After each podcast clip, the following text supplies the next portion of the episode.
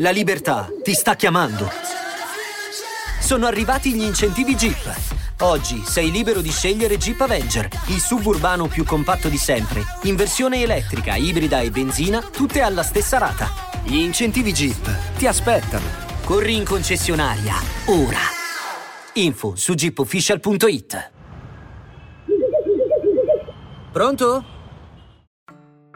Una volta, in inverno inoltrato, mentre i fiocchi di neve cadevano dal cielo come piume, una regina cuciva seduta accanto a una finestra dalla cornice d'ebano. E mentre cuciva e alzava gli occhi per guardare la neve, si punse un dito e tre gocce di sangue caddero nella neve. Il rosso era così bello su quel candore che ella pensò fra sé: Avessi un bambino bianco come la neve, rosso come il sangue e nero come il legno della finestra. Poco tempo dopo diede alla luce una bimba bianca come la neve, rossa come il sangue e con i capelli neri come l'ebano, e per questo la chiamarono Biancaneve. E quando nacque, la regina morì. Dopo un anno il re prese di nuovo moglie, una donna bella ma orgogliosa. Non poteva tollerare che qualcuno la superasse in bellezza. Possedeva uno specchio e quando vi si specchiava diceva Specchio fatato, in questo castello hai forse visto aspetto più bello? E lo specchio rispondeva: È il tuo, regina, di tutte il più bello. Ed ella era contenta, perché sapeva che lo specchio diceva la verità. Ma Biancaneve cresceva, diventando sempre più bella, e quando ebbe sette anni era bella come la luce del giorno e più bella della regina stessa. Una volta che la regina interrogò lo specchio, Specchio fatato, in questo castello, hai forse visto aspetto più bello? Lo specchio rispose il tuo aspetto qui di tutte è il più bello, ma Biancaneve, dalla chioma corvina, è molto più bella della regina. All'udire queste parole, la regina allibì e sbiancò per l'ira e l'invidia. Da quel momento in poi, la sola vista di Biancaneve la sconvolgeva, tanto la odiava. Invidia e superbia crebbero a tal punto in lei da non lasciarle più pace né di giorno né di notte. Allora chiamò un cacciatore e disse: Conduci la bambina nella foresta selvaggia, non voglio più vederla. Uccidila e portami i polmoni e il fegato come prova della sua morte. Il cacciatore obbedì e condusse Biancaneve lontano, ma quando estrasse il coltello per trafiggere il suo cuore innocente, ella si mise a piangere e disse: Caro cacciatore, risparmiami la vita. Me ne andrò nel bosco e non farò mai più ritorno a casa. Ed ella era tanto bella che il cacciatore ne ebbe pietà e disse: Va pure, povera bimba. Le bestie feroci ti divoreranno ben presto pensava. Ma sentiva che gli si era levato un grosso peso dal cuore, non dovendola più uccidere. E siccome proprio in quel momento arrivò di corsa un cinghialetto, lo sgozzò, gli tolse i polmoni e il fegato e li portò alla regina come prova. Ella, nella sua bramosia, li fece cucinare sotto sale e li divorò credendo di mangiare i polmoni e il fegato di Biancaneve. Intanto, la povera bambina era tutta sola nella grande foresta e aveva tanta paura che temeva anche le foglie degli alberi e non sapeva cosa fare per porsi in salvo. Allora si mise a correre e corse sulle pietre aguzze fra le spine.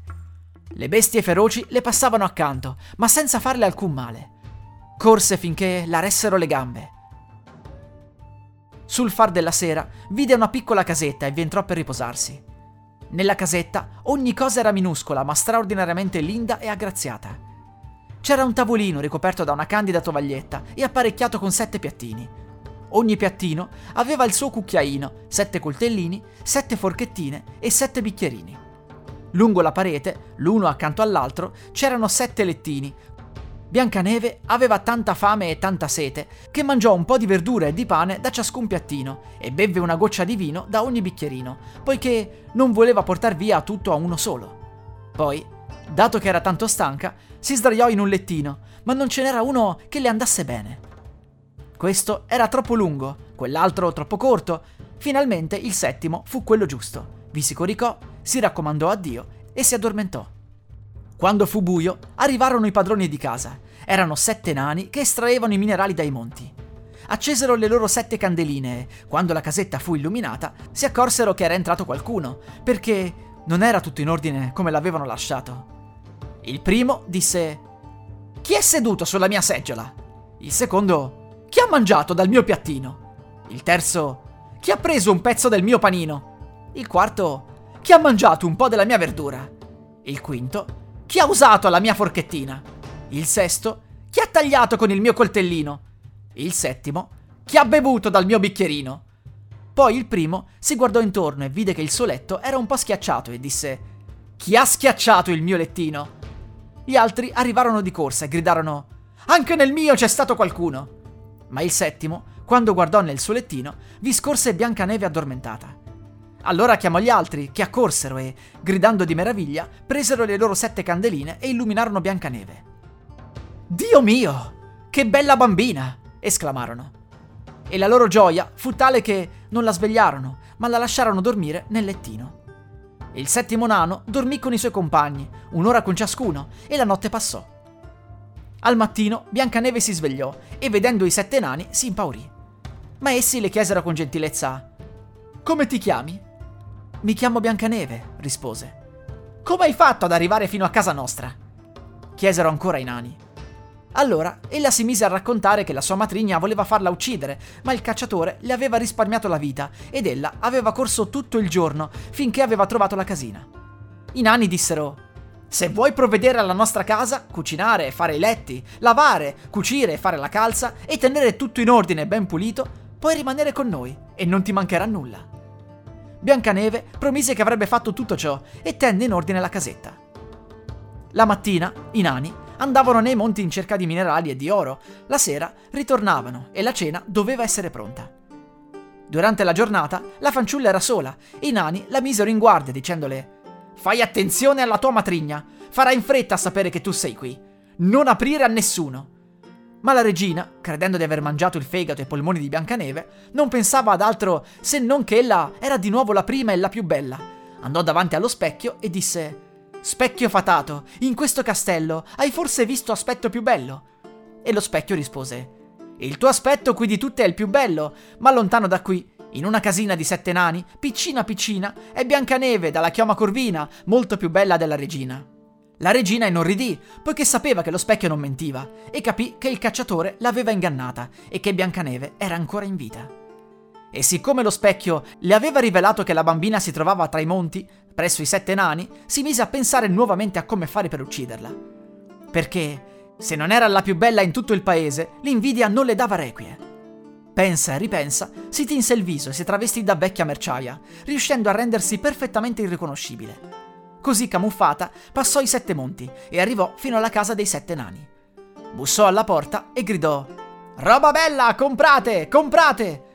Biancaneve diede un'occhiata fuori dalla finestra e disse: Buongiorno, buona donna, cosa avete da vendere? Roba buona, roba bella, rispose la vecchia. Stringhe di tutti i colori. E così dicendo, ne tirò fuori una di seta variopinta e gliela mostrò.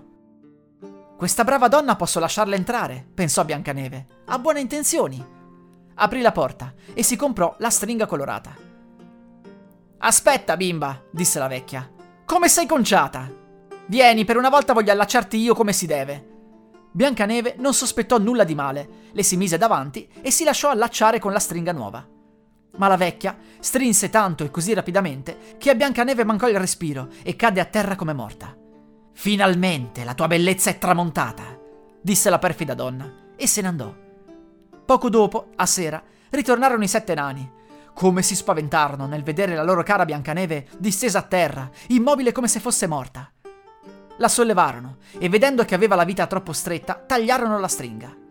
Allora ella incominciò a respirare a fatica, poi, a poco a poco, riprese vigore.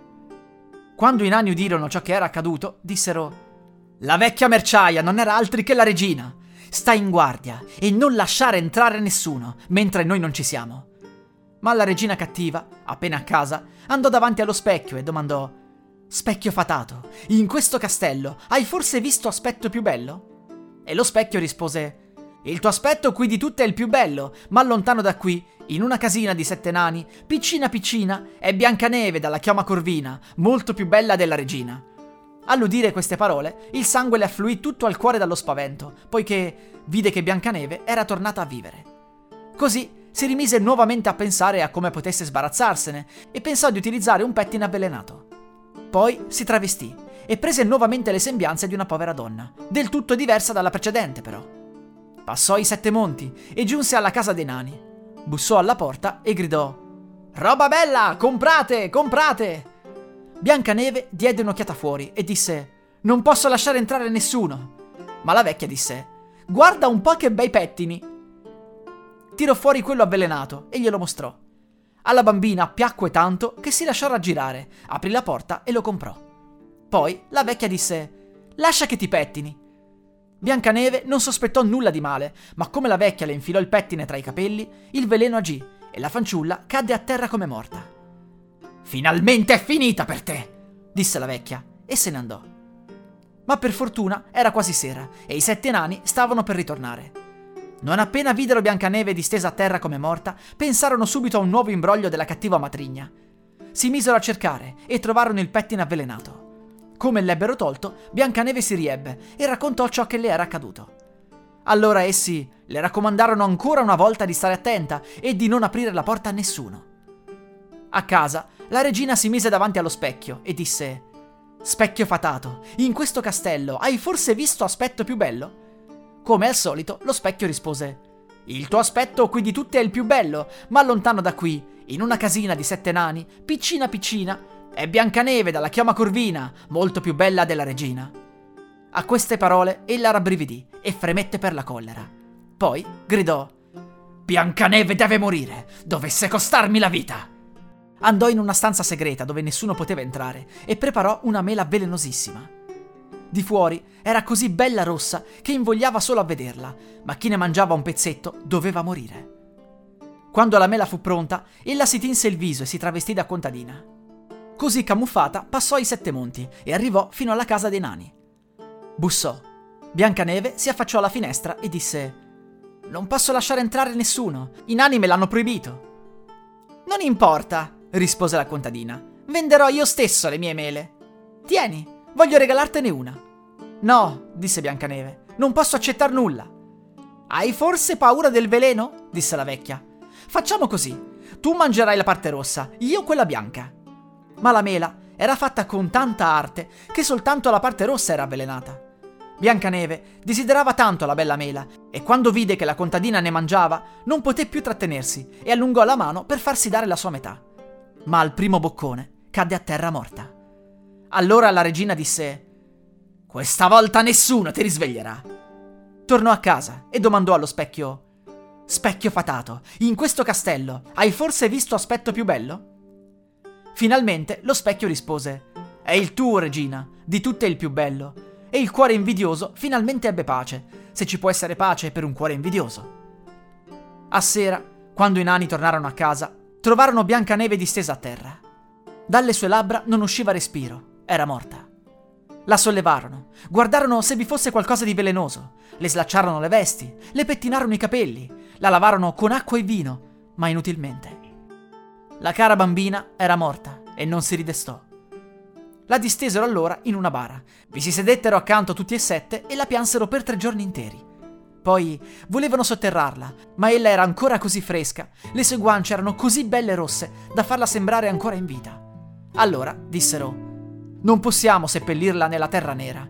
E fecero fare una bara di cristallo, perché la si potesse vedere da ogni lato. Ve la deposero, vi misero sopra il suo nome, a caratteri d'oro, e scrissero che era figlia del re.